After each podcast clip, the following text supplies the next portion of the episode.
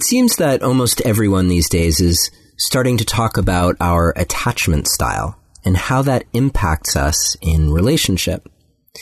But what do you do with that information? How do you make it practical? And are you held prisoner somehow by your attachment style? And in the end, how can you leverage what you learn so that inevitably when it comes time to repair something that's gone wrong in your relationship, you can use what you know to the advantage of your relationship so that you and your partner can repair successfully no matter what your attachment style is. That is what we are going to talk about today. Also, I would love to get to know you a little bit better. So I'm wondering if you'd be willing to fill out a quick anonymous survey to help out. All you have to do is visit neilsattin.com slash survey or text the word wondering to the number 33444 and follow the link or the instructions to fill out the survey. It'll take you less than three minutes and it would be really helpful. So thank you so much for taking a moment of your day to do that. And of course, the reason that I want to get to know you better is so that I can make the Relationship Alive podcast as helpful for you as possible. So if you're finding that it's making a difference in your life, please also consider a donation to help support the podcast and ensure that we can continue. To do that, all you have to do is visit neilsattin.com slash support or text the word support to the number 33444 and follow the instructions and just choose something that feels right for you. And this week, I would love to thank Carol, Timothy, Kevin, Eleni, and Karina. Thank you so much for your generous and ongoing support of the Relationship Alive podcast. Okay, two more quick things to tell you about. The first is that if you haven't downloaded it yet, there's a free guide available for you with my top three relationship communication secrets. These are the kinds of things that you can do when you're communicating with your partner or someone important to you so that no matter how challenging the topic is, you can stay connected with the other person. So to download this free guide, all you have to do is visit neilsattin.com slash relate or text the word relate to the number 33444 and follow the instructions. And finally, if you haven't joined us yet, we have a free Facebook group called the Relationship Alive Community, where we've created a safe space for you and other Relationship Alive listeners to get support in your relationship and other issues. Um, there have been some great conversations happening there. So just look for the Relationship Alive community on Facebook and click join and we'll let you in. All right, I think that's it. Time to get on with the show.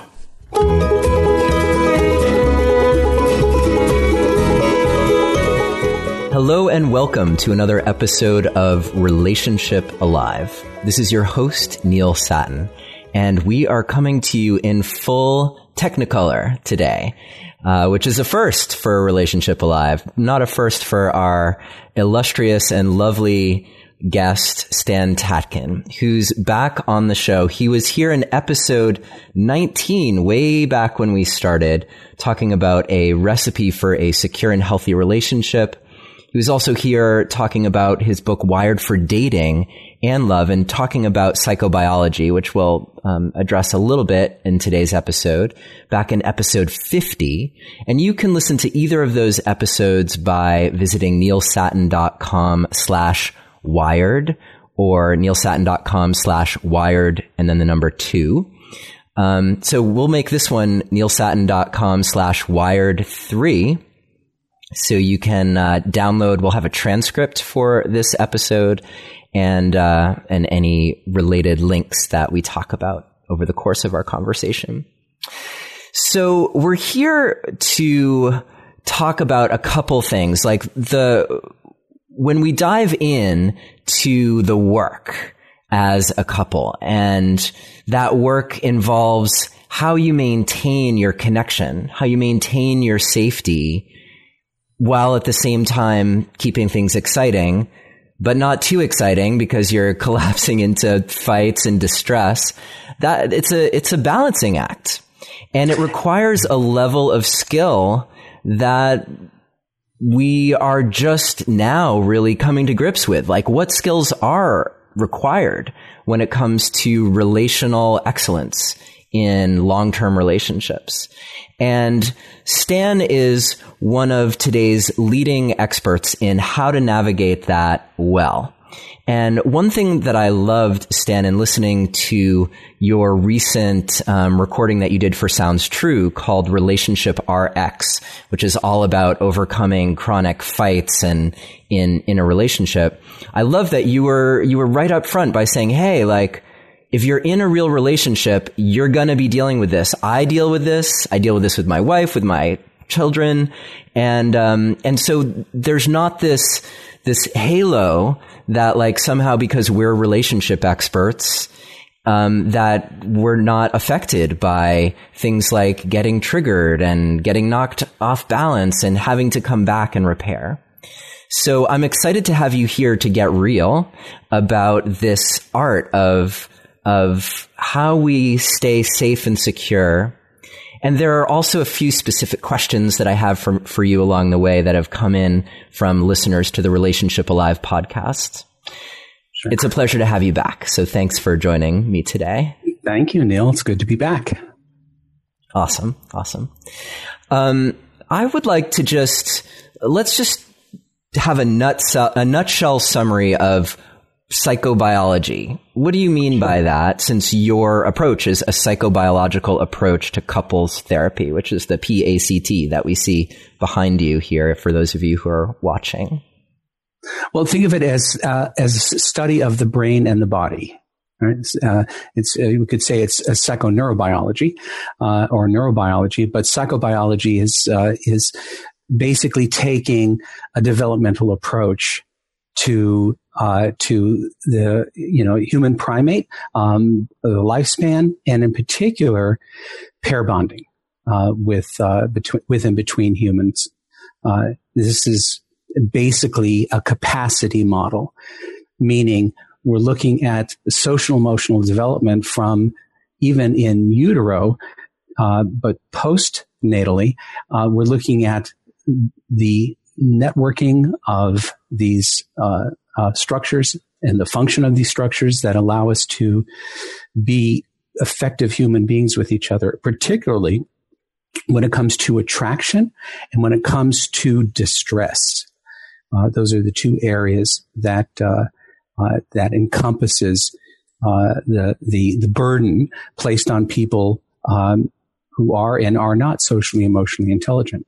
Right. So this question of how we as organisms, like what generates attraction in us on a physiological level as well as a psychological level. And then also right. how do we manage the, the problem states that come up? Yes. On a absolutely. physiological and psychological level. Yes, and a lot of what we see between human beings is uh, is uh, psychological, to be sure, but not in the traditional sense a lot of what happens between people is uh, involving automatic systems that are recognition based and not thought based. They're recognition based because we're fundamentally memory.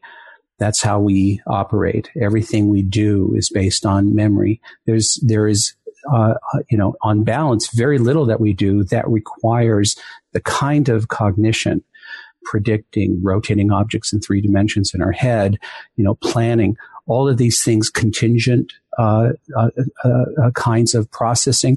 Uh, we don't do that at any given time during the day very much compared to how much we are automated and how much we are using these very lightning fast uh, recognition systems. And so we're talking here about the human condition, not about individuals per se. Yeah, I loved in um, Relationship RX where you talked about how we when we first meet someone, we experience them. It's this like amazing, novel, new thing, new person in our lives. And, but that very quickly, you use the phrase, we automate them. We push them yeah. back into the, the rote memory that allows us to just function automatically with that person. Yes, nature has built in an, uh, energy conserving functions in our brain and our body. If we didn't have these, we wouldn't survive. We wouldn't be here. So we, we, we can only perceive so much, hear so much, feel, taste, smell so much. Uh, we only have so many neurons for those things. And, uh, and, uh, because there's so much, uh, sensory motor information that we have to process at every moment, uh, the brain has to gate or limit that information and especially limit the amount of information that floats up to consciousness or awareness. So most of the time, we're doing things uh, on a level uh, where we're not being told. Uh, we don't get permission uh, or, or, give permission to some of the things that we do by these primitive areas that are recognition memory based that allow us to go through the day and do the many, many things uh, that we do um, and still uh, conserve energy. So this is not a, a bug, it's a feature. But in relationships, it can also be a bug. Yeah, right, exactly. Because then you're, you could be stuck in painful memories of what's happened mm-hmm. either in your relationship or the things that happened long ago that your relationship evokes, right? Well, yes. In in the love relationship in particular, uh, a relationship I think of as the hardest one on the planet. Um, the reason it's so difficult is that it is a dependency relationship that replicates the earliest ones we have before the age of 12. And it has a very long memory. Whereas in, at work, uh, with friends, it's there, but it's not animated in the same way uh, as it is when we start to depend on somebody and they become permanent in our head, or at least we think they are.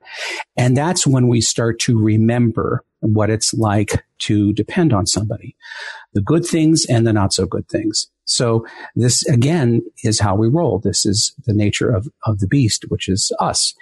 And it's normal, but the more history that's there that makes us, uh, you know, um, anxious and fearful of what will happen, the more our cha- our behavior is altered in in a way that causes uh, relationship troubles. Mm, so, what you mean is, it, the more history you have, the more pain you've experienced. The more history that's not resolved or corrected by other intimate relationships. So we're hurt by people, we're healed by people the, the kinds of things that we remember in relationship has to do with interaction. Has to do with memory of how we felt and our perception at the time, not to mention our ability to think at the time developmentally. We're not, uh, for instance, there's a misnomer that we marry our mothers or our fathers. That's not true. We marry those people who we recognize um, as familiar, both in ourselves and in the people that we've been around. But what triggers us is the experience of being on the other end of those interactions. So I feel as I did um, when I was with my father and he yelled at me. I feel as I did when I was with my mother and she was late to pick me up at school again and again. So these injuries are what we anticipate the next time we depend on somebody uh, this is simply a memory issue.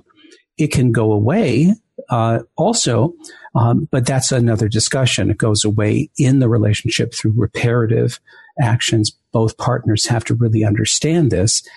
Again, nature doesn't build this into our DNA as something we are aware of and we do well because nature does not have a plan for long-term relationships. Nature has a plan for mixing up the gene pool. Uh, that's it. The rest of it is uh, on our shoulders. So we have to now understand how the brain works, how the human being works, um, what not just causes problems in love relationships, but many of those problems are going to be with all relationships if we don't really understand what we're dealing with. let's tackle that for a moment. And I don't sure. want this to to take over our entire conversation as it easily could. but we here we are. It, in in uh, modern culture, there's a there's a vibrant dialogue happening about whether or not we are designed to be monogamous. And we had we had Helen Fisher on the show talking about how in a lot of societies Great, yeah, and in in a lot of societies that that more like serial monogamy is kind of built into the structure of their societies, and that in a way that's more natural. And yet here we are talking about successful long term relationships, and acknowledging that in some respects we're battling nature, we're battling biology um, yes. in order to do that. So and, and of course doing that, like when I think about clients I've worked with, and I'm sure you have this all the time, that there's this, this element of, of, well, why not? Like, okay, you're having a really hard time. Like, go your separate ways, find new people, do it all over again. You know, like, why not do that? So where, where do you come down? Cause I think you, like I do, do come down on the side of no, like, there's a lot to be gained in figuring this out and supporting each other uh, as you grow and blossom in your life and, and doing that with one long-term partner. And I'm curious to know, like, where do you believe that or is it, is it in flux for you or what, what are your thoughts around that? Well, uh, there are very, you know, very few animals on the planet are actually monogamous. Uh, I mean, the ones that are is what we study, like the prairie vole, uh, prairie voles, uh, the dik-dik, uh, the smallest antelopes in in, uh, in, Africa. They one dies, the other dies. Um, they work together. They are devoted to each other because their lives depend on it. Um, and uh, there are certain voles, by the way, that are that are absolutely not monogamous, uh, and a lot of that has to do with uh, with the brain structure, and a lot of it has to do with neurochemicals and uh, and so on. So it, it is and there are some humans that are more monogamous than others. Uh, you spoke with Helen. Helen, uh, you know, believes that there are some babies that are born, uh, you know, into an environment where there's a lot of testosterone, uh, and those babies grow up into adults who have, uh, you know, great sex lives, uh, very very long sex lives, but they also stray uh, from their partners. They also have anger management issues. they also have other issues. So, uh, so it, we have to have another reason uh, if we're going to be monogamous to be monogamous, and that is entirely a top-down uh, process. Top-down meaning it's it's one like we would do with moral reasoning. Uh, why should we not kill? There's uh, there's there's moral reasoning around that. Why should we be monogamous? Well, uh, you don't have to be. Um, if you say that you are uh, uh, polyamorous, that's fine, but why are you polyamorous? So here now we're talking about the human capacity to override urges, um, impulses, mood, personality, all sorts of things in order to get along. You know, here we're talking about social contract theory. How do societies, people get along? How do civilizations get along? Well, if you let people do what they do, they don't get along. They kill each other. They rob each other. They pillage. They do all sorts of things. History has proven that to us. So how do people then get along? Well, religion uh, was one way. Uh, you know, uh, get people to fear uh, a God, and uh, that God is watching you all the time. That will keep you in line. Um, we come up with uh, tablets from on high, Ten Commandments. Thou shalt not kill. That doesn't mean thou shalt not kill if I'm in the mood. Even even a two year, three year old knows what it means. You don't do it right? So these are ideas that uh, that form societies, form civilizations, so that people can get along together. That is not because they are the same people; they are different people with different backgrounds and different wants and needs, different brains. Now, when we talk about a couple, we're talking about the smallest unit of a society. That's a two-person system, and it operates by rules of social justice as well, unless there is no uh, pr- there are no principles, in which case it's the Wild West. So why are you going to be monogamous? That's the important thing. Why is it a good idea for you? And why is it a good idea for your partner? And if you can't sell the idea to your partner, it's not going to work. if you can't say with complexity why it's really, why it serves a personal good and a mutual good, you won't do it. So here we're talking about the, the human capacity to override um, what would be our more primitive natures, um, because human beings are fundamentally selfish, impulsive, uh, you know, moody, changeable. We're moving through time. Also, there are all these factors that uh, that can really get in the way of a long-term relationship. So there has to be some unifying ideas that hold people together that both people are on board with. Otherwise, they won't do it. So that's what I think. But we're talking about two people having a vision uh, on the big ticket items, agreeing on where they're going, and that they agree on certain principles that uh, that ensure that they're protected from each other and everyone else. Like, you know, does the relationship come first above all things? Doesn't have to, but if one person says yes and the other person says no, there will be trouble. Um, so that's what how I'm thinking, not so much whether uh, people are monogamous or should be monogamous or they should be serial monogamists or whatever they do. Uh, uh, usually, I don't see people that are unhappy, so they're doing all this stuff and they're fine. Um, but when they're not fine, they come in to see me and you. Right, right, exactly. Um, and and I want to dive into that because I think it would be it would be really helpful to to talk about how to fight well and I know yeah. that's like the, the bulk of, of your, uh, relationship RX program that came out with Sounds True. And I also hear in what you're talking about, because you have a new book coming out as well, as well, right? Yes. We do. We do, which is a pre-commitment or premarital book. Yeah, yeah. So it must be tackling some of these questions about why are we yeah. why are we even doing this to begin with? Why are we even doing this? What's the point? Um, you know, why do we get paid the big bucks? What do we serve? Who do we serve? What's the point of this whole thing? And it's remarkable how many people cannot answer that question. Stan, I want to dive into that a little bit more deeply. But before we do, we need to take just a moment to talk about today's sponsors, and I'm really excited to share them with you. The first sponsor is a company called Care of. They are a monthly subscription vitamin service with vitamins made from effective quality ingredients that are tailored to your specific needs. And the way that they do that is you take a quiz on their website that's very easy to take and quick. And at the same time, it more or less diagnoses what kinds of vitamins and herbal supplements you need based specifically on what outcomes you're trying to achieve.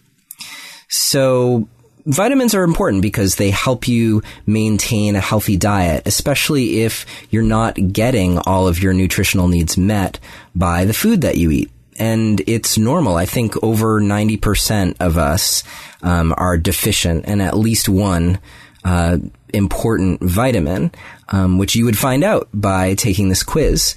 Um, on top of that, the way that they decide or determine what vitamins you need is based on recommendations from clinical research and doctors and nutritionists. Um, the one thing that I've found that's really cool about them is they send you a monthly package which has all of your vitamins, all the different ones that you're taking, and I'm actually taking nine. Um, packaged individually per day. So you just pull a package out of the box and each package has like a cool fact or a cool question on it. And um, it makes it really easy to make sure that you get your daily dose of vitamins. And as Chloe would probably tell you, getting me to do something regularly that I don't already do is sometimes challenging so it's been really cool to see that um, with care of. It's been very easy for me to just pull the packet out and check out the cool fact that's on it or the cool question that chloe and i will talk about for a little while. And then i take my vitamins and feel really good about it. Um, they do offer vegan and vegetarian supplement options if that is important to you. Um, and I think overall they cost about 20% less than comparable brands that you would find in the store. And like most sponsors of Relationship Alive, they've also put together a special offer for you. If you would like to get 25% off your first month of personalized care of vitamins, you can visit their website, which is takecareof.com and enter the promo code ALIVE at checkout. So that's 25% off your first month of vitamins if you visit takecareof.com, as in you're taking care of yourself. So takecareof.com and then enter the coupon code ALIVE at checkout. So thank you so much, Care of, for uh, supporting me and my nutritional health and for supporting the Relationship Alive podcast and our listeners with a really great deal on great vitamins. Our second sponsor has been supporting Relationship Alive for a few weeks now. Their name is hungryroot.com and they are a service that sends weekly boxes of foods that you can make to enjoy a wide variety of inspiring, delicious, healthy dishes. All of the foods they send you are plant-based and gluten-free. Most of the ingredients are organic they're really delicious, really easy to prepare. Um, in fact, I think everything they send is either ready to eat or you can prepare it in 10 minutes or less. And this includes dishes like their fantastic sweet potato pad thai that's made with sweet potato noodles and a spicy peanut sauce and snap peas. Um, and then they also have this amazing almond chickpea cookie dough that you can eat right out of the bin. It is so tasty. You can also cook it in a few minutes and have actual cookies, but I'll admit that I haven't actually done that yet. Um, there are no commitments. You can skip a weekly box when you don't need it. Um, but I noticed that for me, it made eating healthy, especially during the day, like my lunches and some of my breakfasts even, they're really quick to prepare. And so, you know, I'm often trying to squeeze a bunch into my workday. And so it made it really easy for me to just quickly get something that was super tasty and helped me also feel like I wasn't just repeating the same things over and over again, like I tend to do without having someone like Hungry Root sending amazing food my way. So, like Care of, Hungry Root is also offering a really great deal for you to try them out. You can save $25 off each of your first two orders. So that's a total of $50 savings by using the coupon code ALIVE at checkout. So that's the coupon code ALIVE.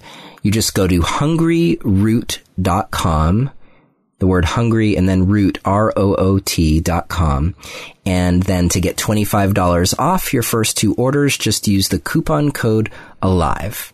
So uh, when once you try them out, let me know what you think. And thank you so much, Hungry Root, for your ongoing support of the Relationship Alive podcast.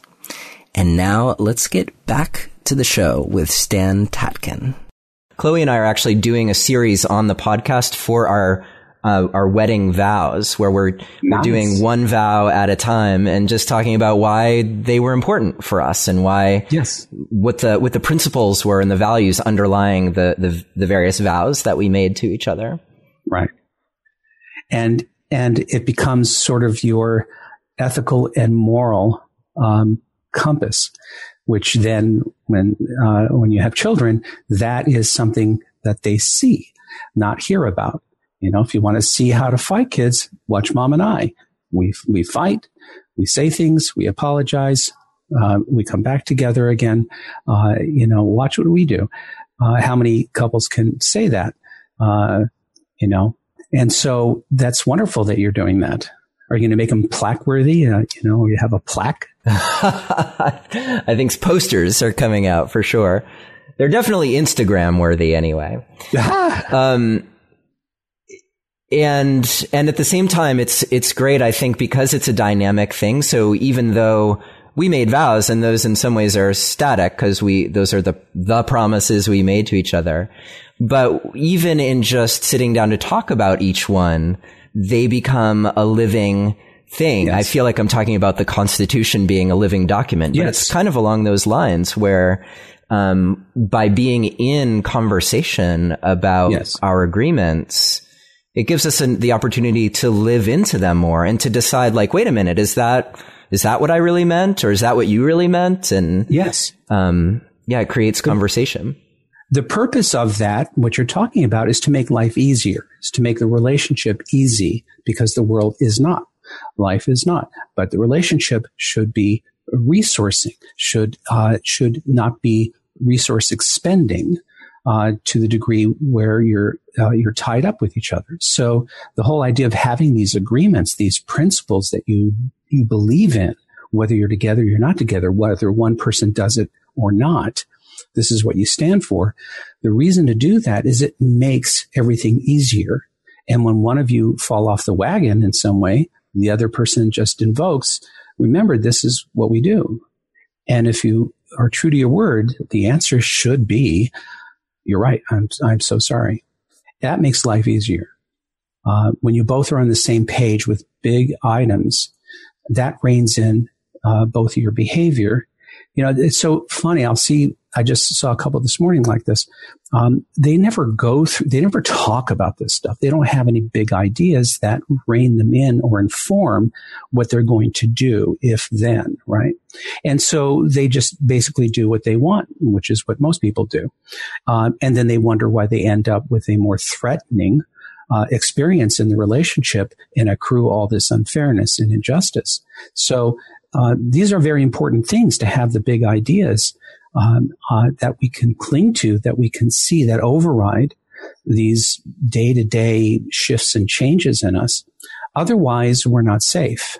And so, uh, uh, and so that's why the rigor of not just coming up with these principles, but also defending them when challenged by somebody? Can you uh, can you say to somebody uh, in a complex way why you've decided to be monogamous, why you've decided to tell each other everything and be fully transparent?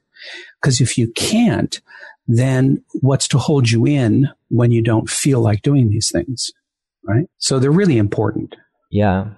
Yeah. Yeah. And that reminds me of something else you were talking about in Relationship RX that made an impression on me, which is the importance of creating safety in relationship, yes. not just to avoid having, to avoid creating problems and not just to, uh, foster positive energy in your relationship, but because when yes. you are safe, it actually allows you to live a more complex life. Yes. And I'm not talking about complex like like I'm overwhelmed because my life is so complicated. I'm talking about mm.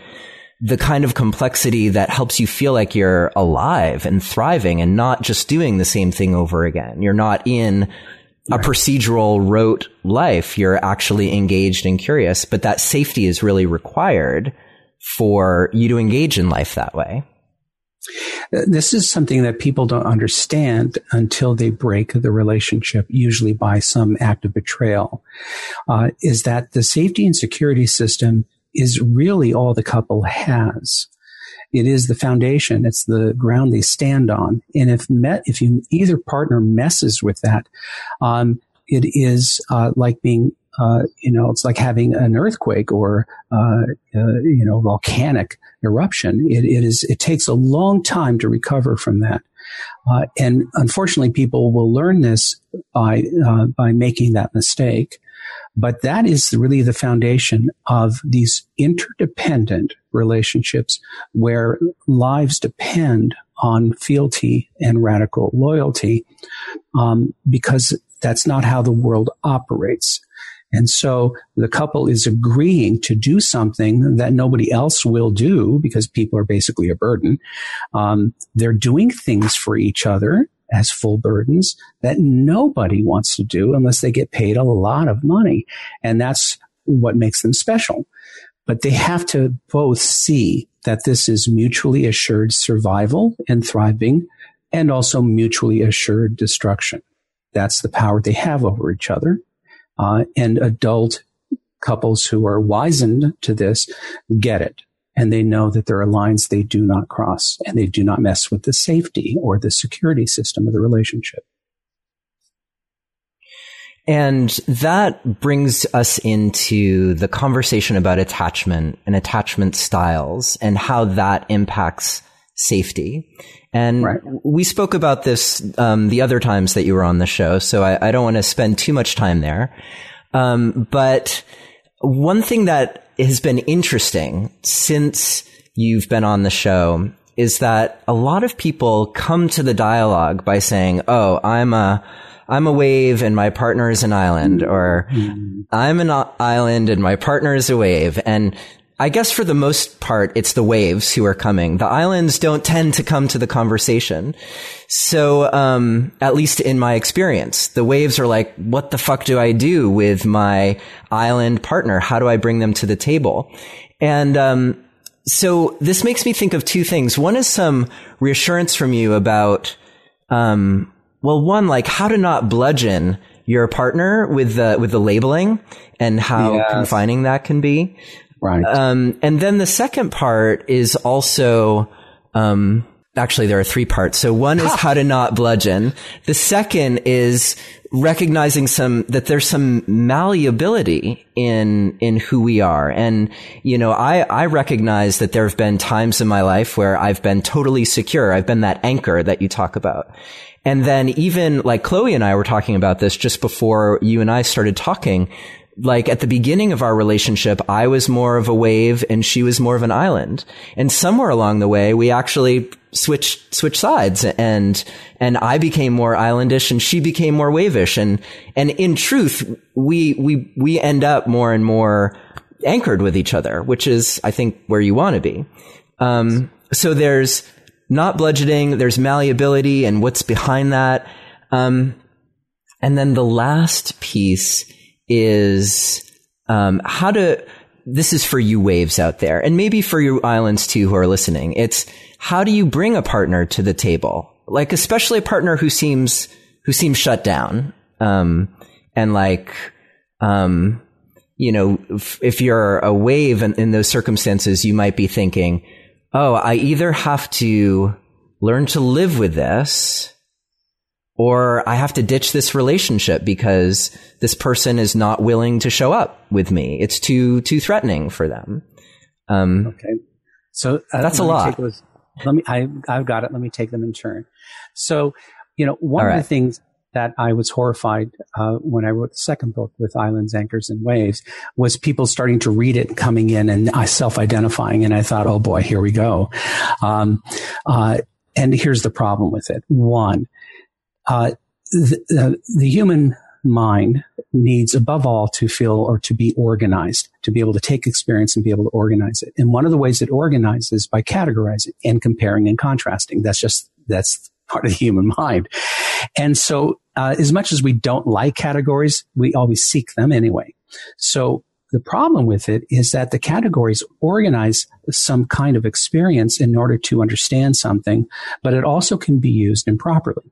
Just like religious text can be used improperly. Everything can be used improperly. The DSM 4 or 5 rather can be used improperly. So, so it's not going away. We'll always categorize, but the problem also about misusing this uh, this need of ours is also not going away. So here's the skivvy on it. Um, these are not personalities. Uh, these have to do with adaptations to environment. When we talk about someone who's anxious avoidant or anxious ambivalent, or I call th- th- that group sometimes angry resistant because of studying babies, how they look. Um, we're talking about a reaction to a system or a relationship the most uh, uh, pro- probably important relationship, the primary one, where there's there's uncertainty, anxiety in in the interactions. Right, the the baby, the child learns to adapt to the needs and the behaviors and the expectations as perceived um, uh, by the the caregivers. Right, and then makes the adaptations However, the problem is, is that these adaptations are born out of feeling afraid or anxious. If I do this, this will happen. If I don't do this, this will happen.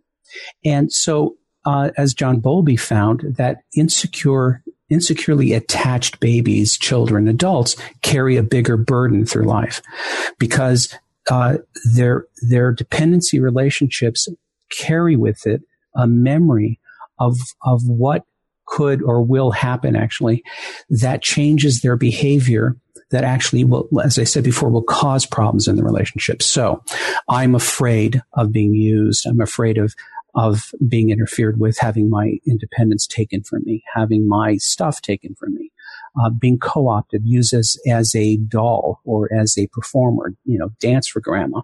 Um, all of that, gee, that was really nice, but also nobody saw me. Nobody really explained things to me. I didn't get that kind of interaction. This family was all about performance and all about appearances. And that is a burden. And I'm angry because I resent that. Um, or if I'm in a family where I had to take care of one of my parents, and emotionally regulate them, I was discouraged from growing up, separating, individuating, and I was rewarded for being little dependent, right? I'm angry about that because I can never grab what I want. I have to wait for it to come to me and then I will be uh, rejected and punished. How do I know this? I remember it. So we're talking about fear when we talk about attachment, we're only talking about fear of what I know has happened and I anticipate it happening again. That's all it is. It's around safety and security. So these are, these descriptions are not real people. There's no theory that, that actually defines a real person. It defines aggregates of people, a general idea uh, that is uh, that might be useful for a physician or a clinician to be able to reconstruct based on very little knowledge what this person's trajectory might be, what they're likely to do in the near future. That is useful for helping people. But unfortunately, it's used to bang each other over the head and to wrongly self-identify uh, because of this condition that is part of the human uh, um, bug uh, of trying to uh, label thyself. And it's false. So we have to understand that these are ideas. They're not people. Real people are more complex. Secondly, to your third, to your second point, this is a, you know, attachment was studied with babies and adult attachment came later. It's still in its form, formative years. And it is again based on aggregates of people, not individuals per se. And uh, it's um, uh, and it doesn't take into account a two person system, which is ultimately much more complex unpredictable and phenomenological. So now you have two people interacting at lightning speeds, becoming a system where you cannot tell who's leading or following. And is that an island or a wave? I don't know uh, this person is acting more distancing that causes the other person to cling more. More often than not, people who pair bond are more alike than they're not. More alike. They just look like a duck, but they're a dog. And uh, we can test this out in in clinic by by shoving them together. Especially the person who says, "Oh, I want so much more. I want to be loved. I want to be held. I want to be kissed. I want more sex and everything." And then you move toward them really quickly, and you go, "Would you like somebody who to like cling to you?" And they go, "No, no, no, no." Okay, so this is um, this is an illusion that's created by the, the this homeostatic process of a two person system, like a Mickey Mouse balloon. You squeeze one air, one ear, and the other one gets bigger. You squeeze the other ear, and the other one gets bigger. That's couples. Um, uh, where there's one, there's the other, and so uh, uh, I guess all of this to say that uh, it doesn't matter because two people no matter where they're coming from, can get along as long as they have a unifying idea of why they're together and why they're interdependent. That overrides everything. And what you're describing about getting somebody to come to the table, whether it's an island or a wave or a jackal, um, uh, it really has to do with survival. Is it in your best interest to be difficult and to cause your partner pain, which is going to come right back at you? That's self harming. Is it in your best interest to avoid conflict when that actually creates conflict? Um, you know, do it and have a good time. Um, when you are in a couple, it is a three legged race. One of you goes down, the other goes down. The two of you are affecting each other immediately. There's nothing I can do to you, Neil, that you won't do right back. And this is uh, this is the clown show. Sometimes that is us. We don't realize this um, because our, we've been acculturated to this idea that we're autonomous. We should be autonomous, independent individuals, but we are not. Um, that's partly true. We are dependent creatures. We are herd animals that pair bond in herds, and uh, and there's no getting away from that. So uh, that's the big uh, picture answer. Um, as for the island, islands have to understand that conflict avoidance isn't by itself threatening. There's no way you can be conflict avoidant and not threaten your partner. It's not possible. So that has to be looked at. Um, and the other partner, the wave, who's constantly bullying and, and battering and pursuing and can't let go, that's not going to work either. So both of them have to reel themselves in in order to create a secure functioning relationship that protects them both from each other. That's how it's ultimately it's going to work. There is no other way. Mm. I hope that answers all three. So is yeah, yeah, that was great actually. And uh, and it makes me wonder, okay, let's let's bridge in to the conversation of sure.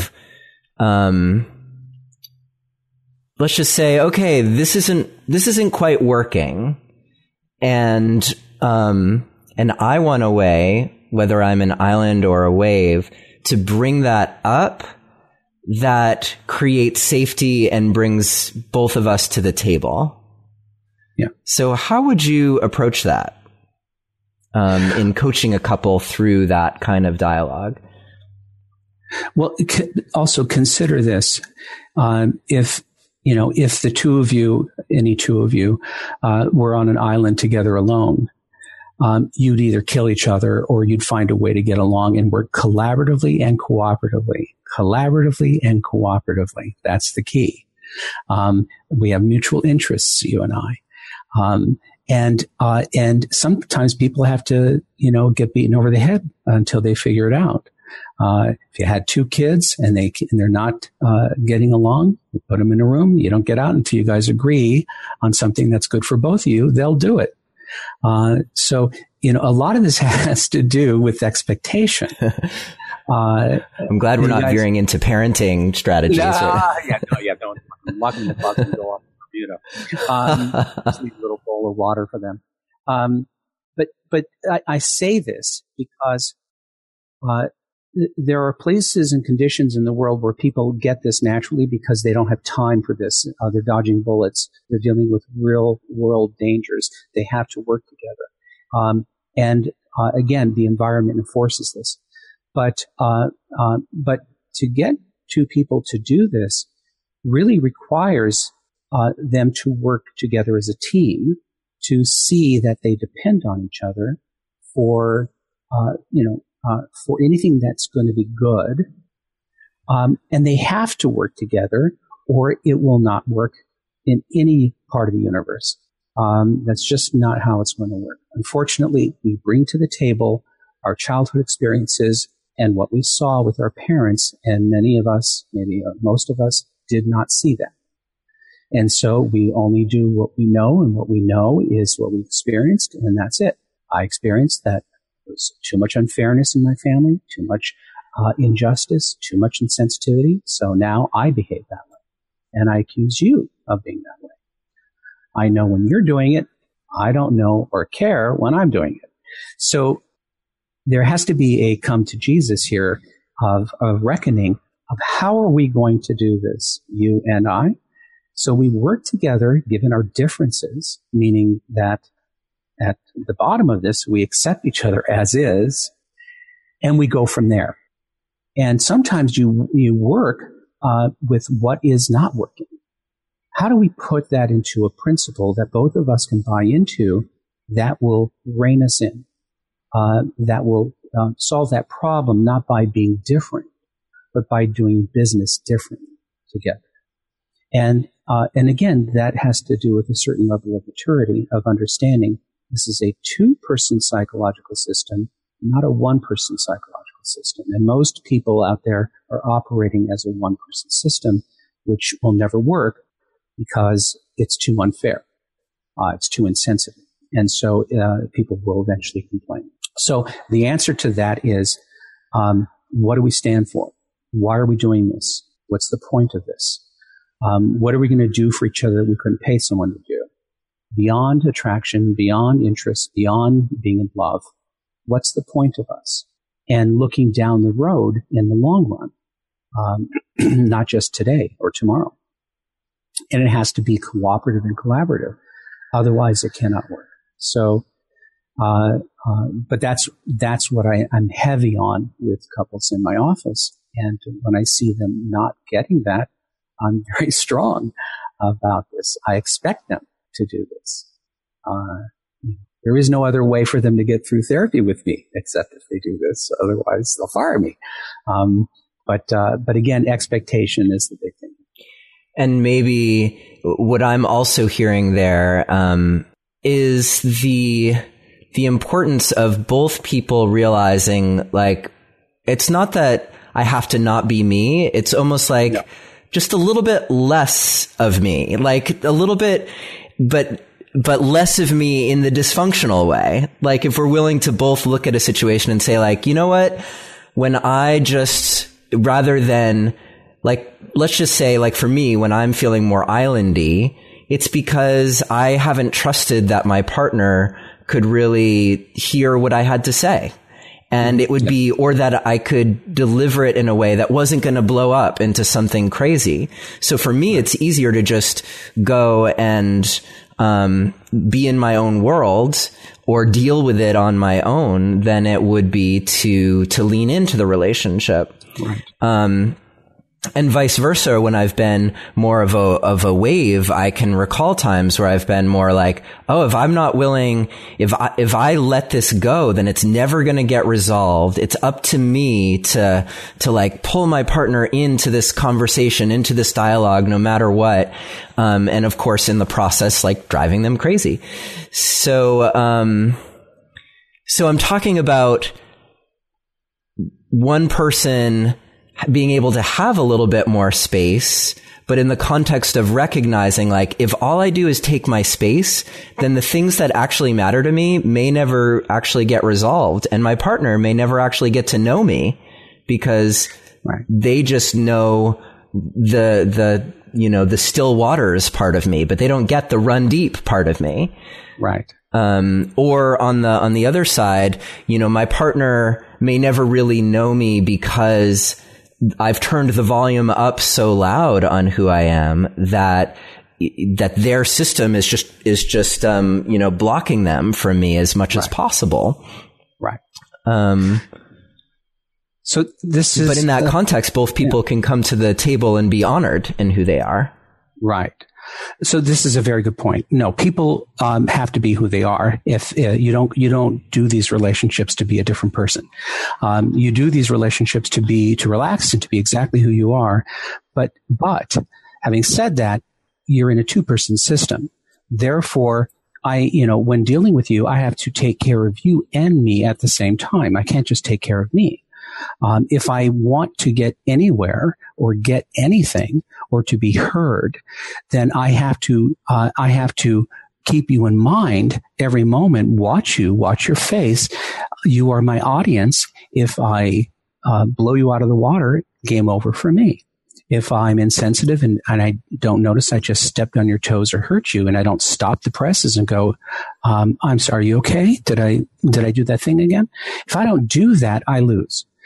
And so this is this way, right? It's not this way, this way. And you're in each other's care. Therefore, it's not just about you. It's about you paying attention to the other person, your audience, how do they hear things? How do they see things? I know you, Neil. I know what makes you tick. I know what scares you. I know what uplifts you. I know what I do that, that, you know, uh, that makes you crazy, right? And if I don't acknowledge that or take care of you at the same moment, I lose you as an audience. And now we're going to be at war. So people can be, people should be who they are, but they have to remember that, uh, that what they do, what they say, how they sound has an impact on this other person who has their own prism that they're looking through. And that prism is changing constantly according to their state of mind. This is where the consideration and the realization that I'm talking to a different animal, the animal that is you. I have to be a Neil whisper or I get nothing. You have to be a Stan whisper or you get nothing. And so many of us talk and act as if we're the only ones here. And it doesn't bother me if you did that. I don't know why you're upset.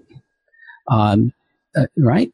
Uh, it, it's, it's all about me. And I don't realize if with this animal, that's Neil, if I approach on the left, I get bit.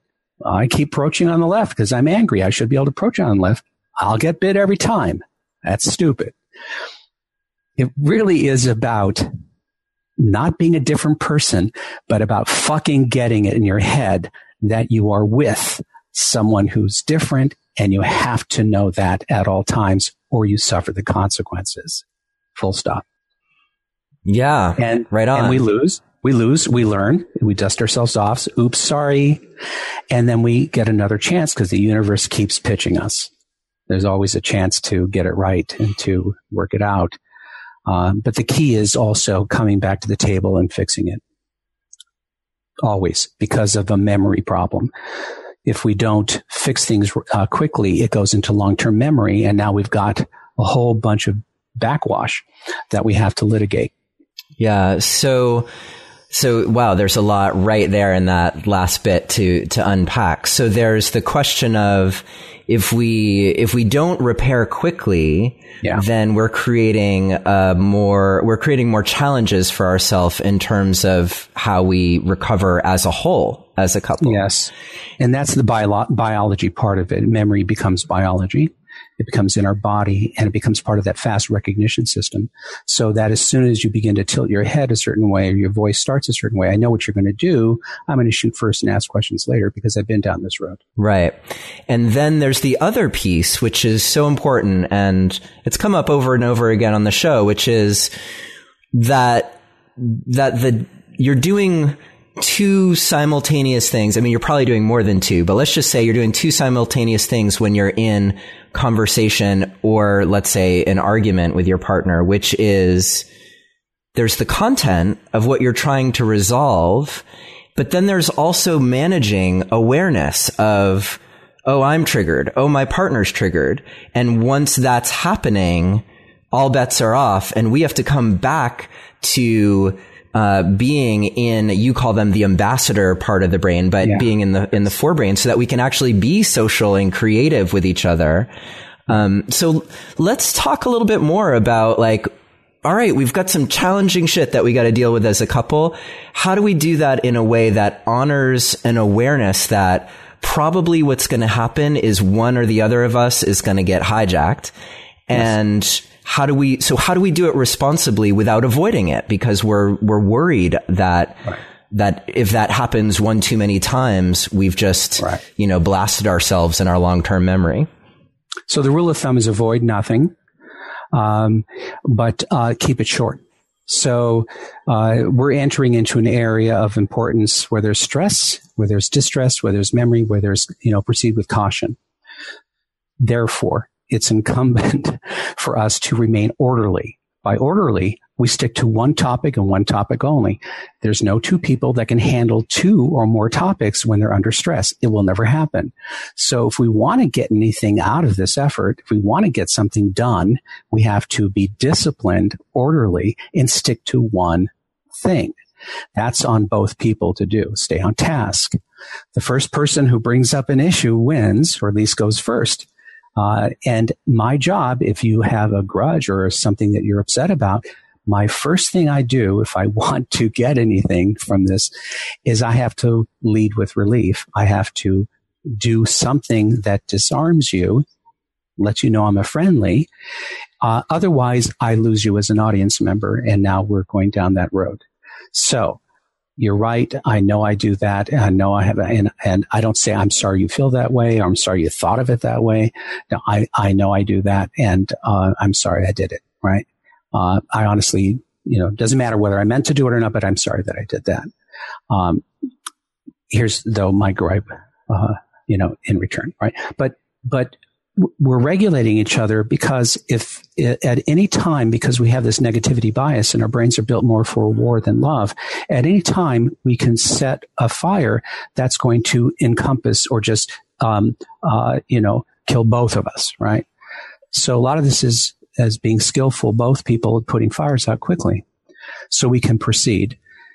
If you don't feel that I can uh, fix, repair, make right, make amends, admit a wrong, then you are going to increase your blood pressure, your heart rate. You're getting closer to what we call a hypothalamic system, which basically means fight, flight, or freeze. And uh, now we're going to start to go to war. Good times, right? So remaining orderly, sticking to one topic, first things first, one at a time, and keeping it short. People don't understand that when we're under stress, our ability to take in words or to formulate words and thought becomes impaired the more our blood pressure increases.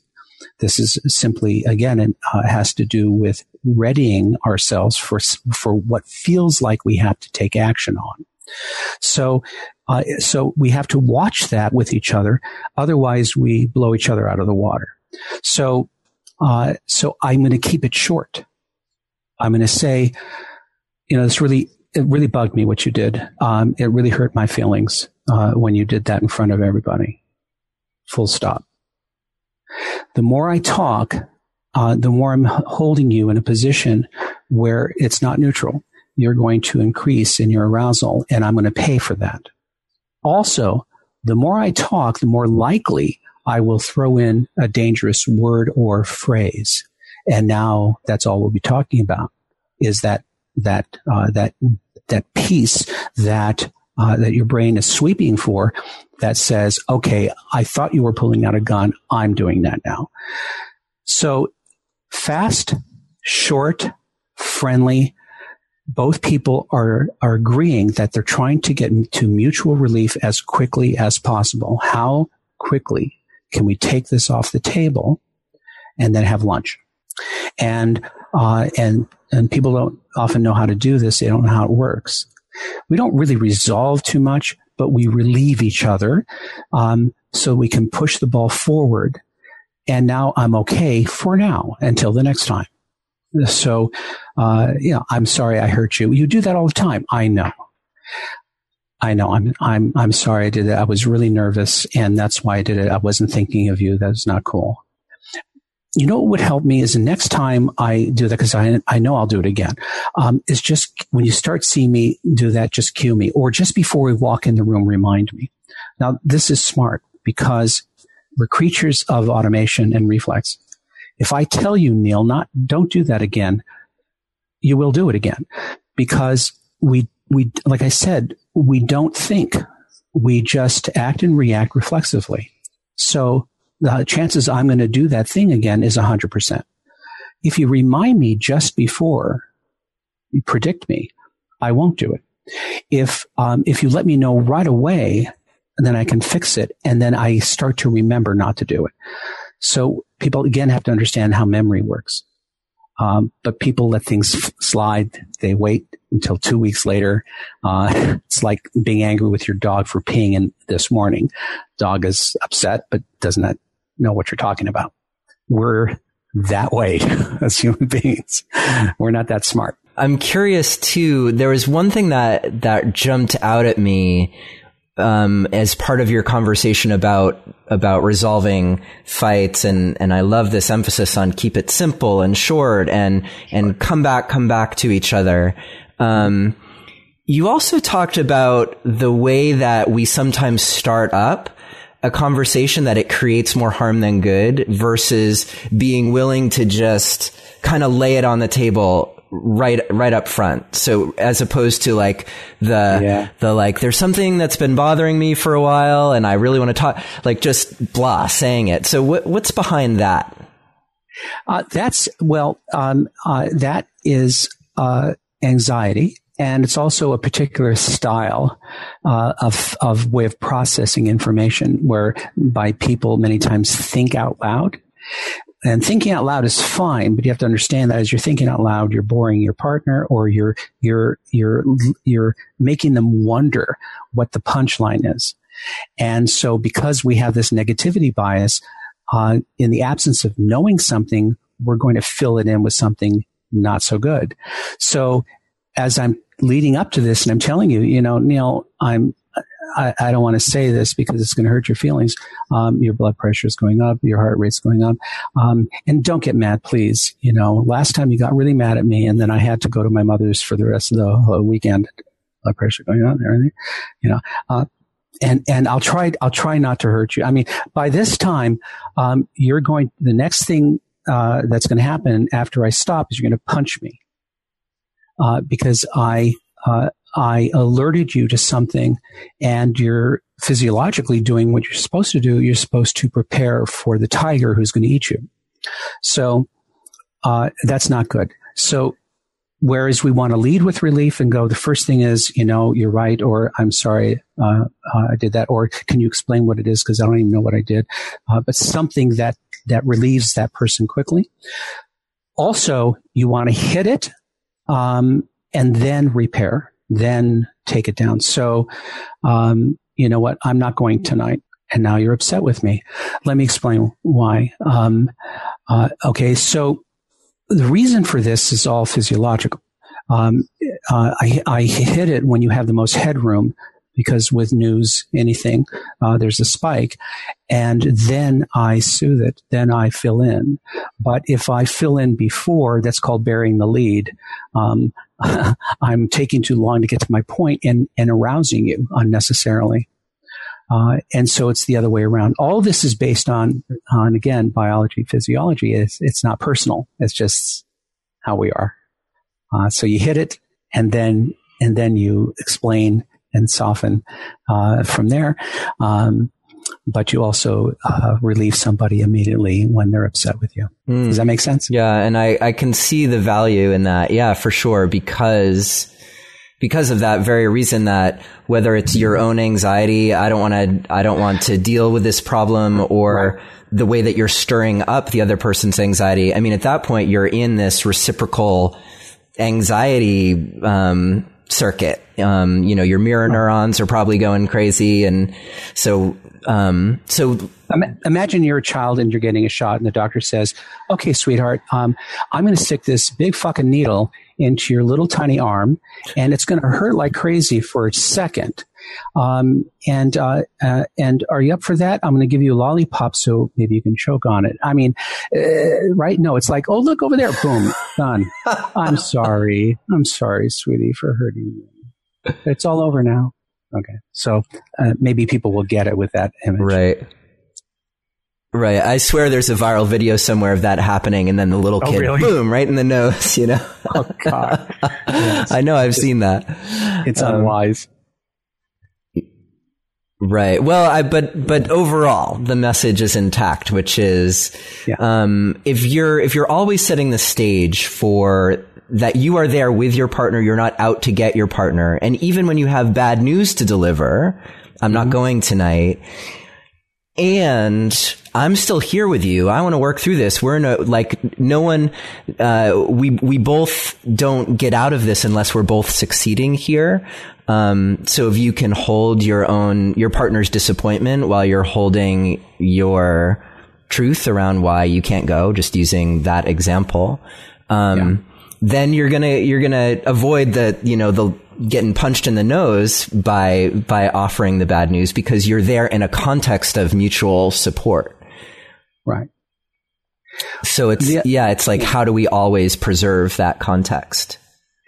uh, the reason for these errors, because they are errors, the reason for these errors is the reason I am doing that with you is because I'm thinking of me.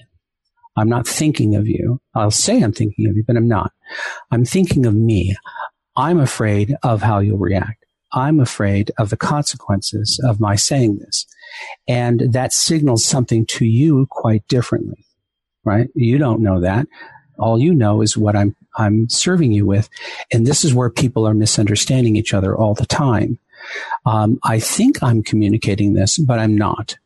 That's because I'm thinking only of me. I'm not thinking of my person. So uh, again, we're back to this idea of a two person system of taking care of myself and the other person at the same time. And this is sort of the selfishness or the self centeredness of insecure, uh, insecurely attached people is that they consider themselves um, uh, first, and even their um, even their sparing their partner is also saving themselves. Um, and it's not really considerate. It's not really sensitive. So uh, a lot of this gets taken care of once we get the idea, right? I have to consider you, uh, not consider the consequences of, for me. Uh, and if we're doing that for each other, we're serving each other. Uh, and that's how we remain respectful and safe. Yeah, great. I mean, it's such an important skill because disagreements will occur in relationship. They need to. They need to Always, because you're yeah. two different people. So um, and and that makes me think about one other thing. But do we have time for one more question? It's it's sure. actually we're at quarter past the hour. Um, because I what often comes up in this conversation toward toward the end, like we establish, okay, we want to create safety for each other. We want to, uh, and I I get it. Like even when we're fighting, we're gonna we're gonna focus on the safety. But then there's like the flip side, which is, wait a minute, if we're feeling like so safe and cozy with each other, like where's the where's that hot where's that passion where's the sex where's the where's the the excitement you know that comes from the tension of like i mean i don't know that hasn't been my experience in relationship but it's a question that comes up which is like wait a minute isn't the safety gonna sort of kill something? Like are we gonna be too safe in our relationship? And oh. i'd love to hear a quick answer on that yeah well, a lot of people keep um, the thrill alive by scaring each other, and uh, that's not good either. That'll kill you soon. Um, um, being safe with each other is not about eroticism. Uh, being safe with each other is is knowing that you can depend on each other with your life. Um, but if you're always wondering whether the relationship will exist tomorrow or whether your partner is going to betray you, um, that may make you feel more excited about your partner, but that sucks. Um, there are other ways to be excited about your partner without scaring the shit out of each other. Yeah. Um, and that has to do with knowing how to co-create exciting love, which is the dopaminergic, addictive love that Helen uh, also talks about Helen Fisher. Um, but it's well known. And, and that is, uh, that is through direct eye contact. It's through, uh, shared novelty. Uh, attending to a third thing that's completely new, um, doing things together that neither of you ever done, levels the playing field, uh, but also quiet love, which is basically shutting up and just relaxing together um, without doing anything. Uh, so there's all sorts of ways to to co-generate these states, but people have to understand that it's done that way. Um, and it will never, ever, ever be the way it was when you first met because it's impossible. Um, you know too much about each other. That doesn't mean you know everything about each other. And it doesn't mean that you really know each other as well as you think because of that memory problem, that automation issue. When we automate each other, we only think we know each other. Um, and that's when we're making all these errors. When I look into your eyes and we stay there in a gaze, you suddenly become a stranger enough to me to where you are different and I can't predict you in this moment. That's exciting, right? If I'm not looking at you, you're the same as I always thought in my head. I don't see anything different because I'm not looking. So the antidote to automation the only antidote other than senility um, is presence and attention. That's it. Presence and attention. I mean, there could be a time when we become senile. We go, "Oh God, you look like a pretty young woman. Who are you?" You know. um, then it's all new and fresh again. Uh, but I don't think you want to wait till that for that to happen. Yeah, I think that's also why it's so important to foster the skill of being curious because yeah. as as much as you wake up your curiosity then you're you're probably pulling people out of that automatic place into a place that's of right. like wait a minute, I actually don't really know you and no. and what can I discover about you? Yeah, automation is a trance it helps us get through life and do things that we ordinarily couldn't do, right? If we, we wouldn't get out of a corner of a room if we didn't have that feature. But it also makes us bored. It also makes us think that we know what we know.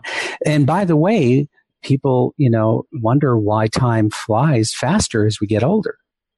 That's because we've automated more things and we're not exposed enough to new things. We don't throw ourselves into novelty anymore.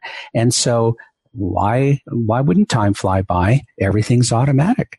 So this is another reason to do this now with your child with your partner with your parents while they're alive um, is to be present. Pay attention. Look. Look at every detail of the face of the eyes. People are interesting. They're not interesting in our own heads. Just not yeah, so true. I love that. Well, Stan, yeah. it's always great to have you on the show. You have such you. deep wisdom to offer, and I'm I'm glad to like now we've got the trifecta. Not that I, I mean I I hope to have you on again, of course, but um, this is a perfect, I think, next dose in the series of Stan Tatkin on Relationship Alive. Um, your your work is obviously having a huge impact on our culture. Um, I, I know because people are talking about it all the time. And, uh, and I, I love your relationship RX recording that just came out. It's eight hours Thank long. You. So there's a lot to offer a couple that's learning how to handle problematic situations with more ease, more resilience. Um, looking forward to your We Do book coming out. And as I mentioned at the beginning of our of our conversation. If you want to download a transcript, you can visit neilsattin.com slash wired three. Uh, wired referring to Stan's earlier books, Wired for Love and Wired for Dating. And, uh, or you can always text the word passion to the number 33444 follow the instructions and you can download the transcript that way. Um, Stan, if people want to find out more about your work, what's the best place for them to visit? And I know you're training therapists as well as working with lay people. Yeah. Right. So if you want to uh, to attend any of our couples retreats, which we do all over the world, and there are several coming up now on the East Coast and the West Coast, go to uh, the Pact P A C T the Pact Institute com. Our schedules are up for this year, and also. Um, uh, if you are a therapist and you want to be trained in this, that's how this started, was uh, teaching therapists. Uh, and if you're interested, it's really a fun approach same place, go there, and our schedule is up there for the entire year inside uh, uh, United States and outside. Great, great. And I've I've heard from at least one person in your trainings how how amazing they are and how how much they're getting about how to work with couples. Um, hopefully you train people how to tell it like it is, you know, like you can't, you get, you, you either come out alive or you die together. Like you got to figure, so right hopefully they get that from you as well, Stan. Yeah. Thank you, Neil.